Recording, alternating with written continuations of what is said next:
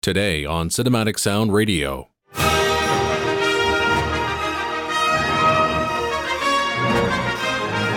It's the music of Robert Folk, featuring The Never Ending Story 2, The Next Chapter, Police Academy 4, Can't Buy Me Love, In the Army Now, Trapped in Paradise, and many more.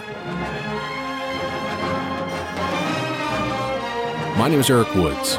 Thank you very much for tuning into the flagship show on the Cinematic Sound Radio Network, which begins now.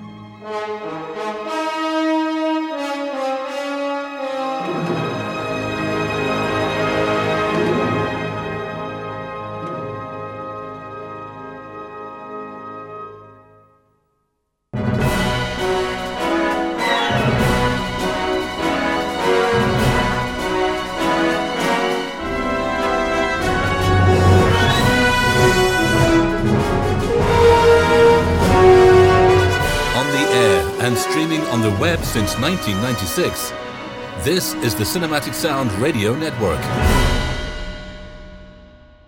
From Kitchener, Ontario, Canada, welcome to Cinematic Sound Radio, and this is the flagship show. Again, thanks for taking the time out of your busy life to listen to the program. I really do appreciate it. And if you like what you hear, please feel free to leave us a five star rating and a review on your favorite podcatcher. However, if you are on iTunes, it is super important to do that because that's how the show gets more notice. The more reviews, the more positive reviews, the higher in the rankings we can go. I really do appreciate your support. Also, feel free to send us a message at cinematicsound at yahoo.com. Visit us on the web at cinematicsound.net. Also, check out TeePublic. Uh, search for Cinematic Sound Radio. You can find yourself Cinematic Sound Radio t-shirt or a uh, a notebook, a coffee mug. Also, we have just launched a Patreon. Head over to patreon.com slash cinematic sound radio and uh, you can support us for as low as $1 any amount will do, but there are higher up tiers with better rewards, and we're soon going to be populating that Patreon with the rewards, and that includes uh, all request shows, listening to past FM broadcasts. Uh, you get access to the Discord server. Uh, that's where only Patreon Cinematic Sound supporters can talk about the show and various other things. Uh, there is also a couple of more spots available to program your own show, but the big spot, which was uh, our highest tier, actually sold out on the first day, which was uh, the opportunity to host a program with me. So there were two spots available. They are already sold out. But if you do, or if you feel like you are interested in hosting a show with me by accessing the top tier. Um, maybe we'll open it up a little bit later on down the road, but these were exclusive tiers, and so they're already sold out. So we'll see how things go in the future. Again, patreon.com slash cinematic sound radio, and we really do appreciate your support. So today is a special flagship show episode in conjunction with Jason Drury's two part interview with the legendary composer Robert Folk. I really hope you enjoyed the interviews and the music featured on those programs. And if you haven't listened to those two shows, the links are in the show notes. Having said that, this program is dedicated to the scores that weren't featured on Jason's program. You heard the rundown during our intro, and we have actually a few surprises for you along the way, so stay tuned. So, with that, let's jump into our first selection, and it comes from the sequel to The Neverending Story called The Neverending Story 2 The Next Chapter, released in 1990. For the first film, the original composer was German composer Klaus Doldinger.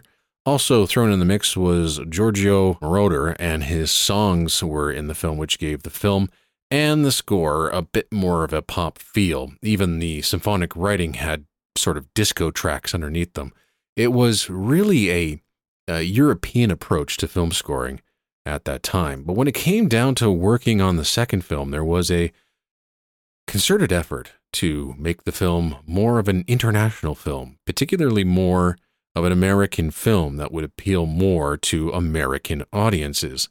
And with that in mind, the director, George Miller, and Dieter Geissler, the producer, their only comment to Folk was, quote, make this a powerful, resonant, thematic, international score that will play well in America and abroad and capture the feeling, the size, scope, and imagery of the film. End quote. Those words stuck with Robert Folk, and he composed exactly what the director wanted. So now, to open up today's program, featuring the music of Robert Folk, here are selections from the 1990 film The Neverending Story 2 The Next Chapter.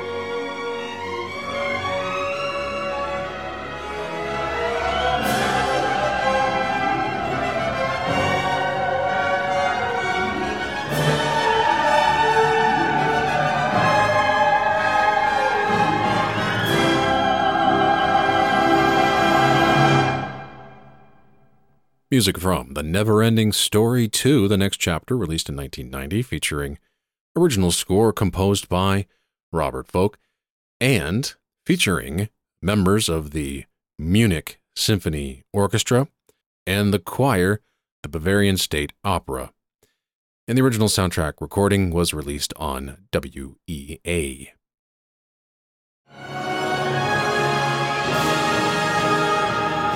This is the Cinematic Sound Radio Network, and you're listening to the flagship show with Eric Woods.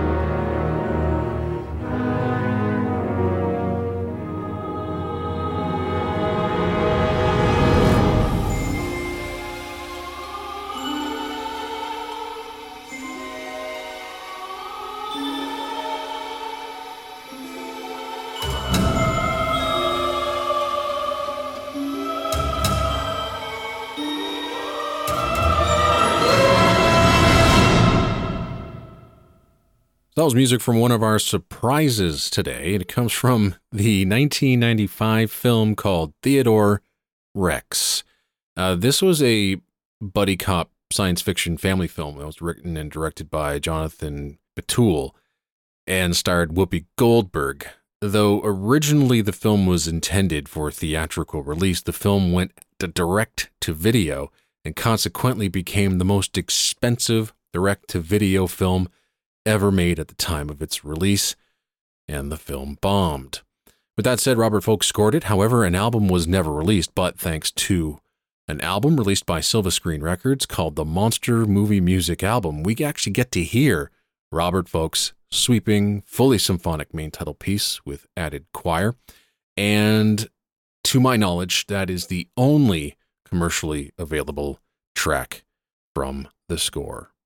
Moving on, as we're featuring the music of composer Robert Folk, we're going to play selections from the 1996 action film Maximum Risk, which was directed by Hong Kong director Ringo Lam. This was his American directorial debut, and the film starred Jean Claude Van Damme and Natasha Henstridge. The film tells the story of a French cop played by Van Damme and his twin siblings' fiance, who finds themselves pursued by corrupt FBI agents and the Russian mafia. and Jean Claude Van Damme's twin dies at the beginning of the film.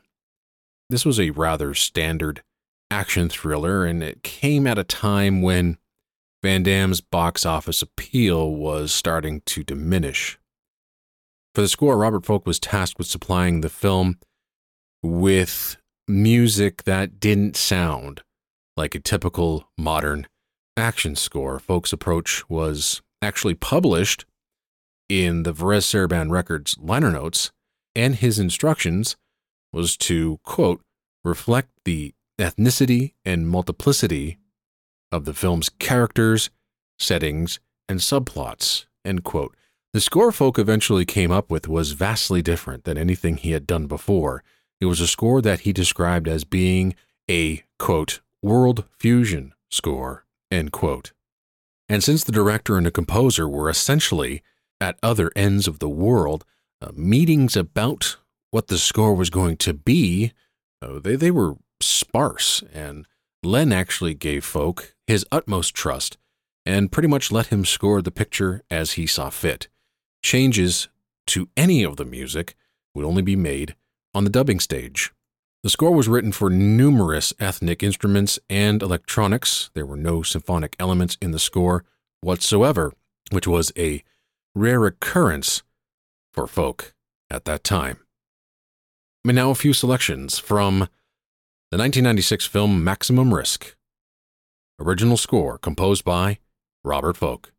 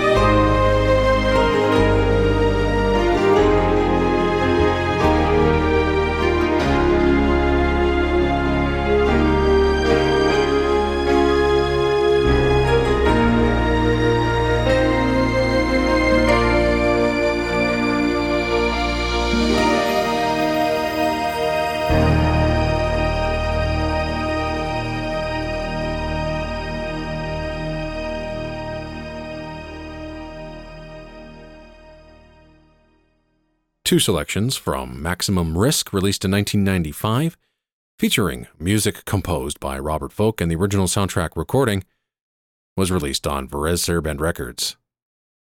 Moving on, we're now going to play music from a film released in 1987 called Can't Buy Me Love. It was a, a teen romance comedy directed by Steve Rash and starred Patrick Dempsey and Amanda Peterson in a story about a nerd at a high school in Tucson, Arizona, who gives a cheerleader $1,000 to pretend to be his girlfriend for a month.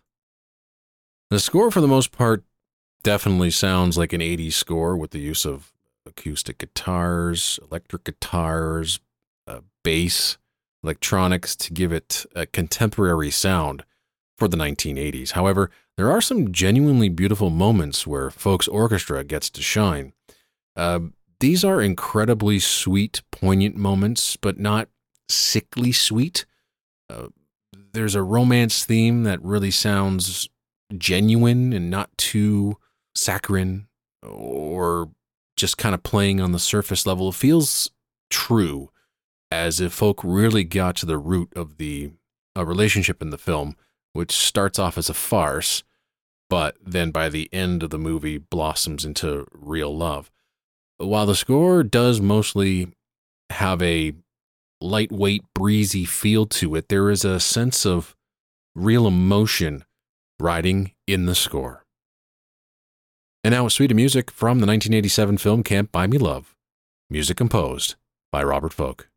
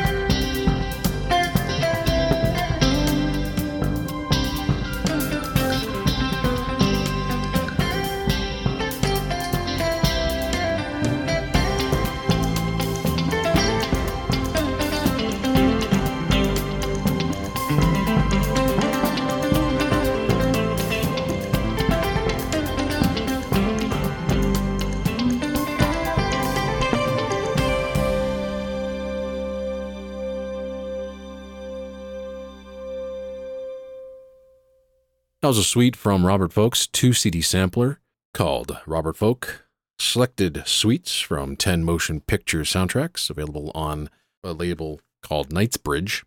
But the score was eventually released by Intrada Records, coupled with David Newman's score to Paradise.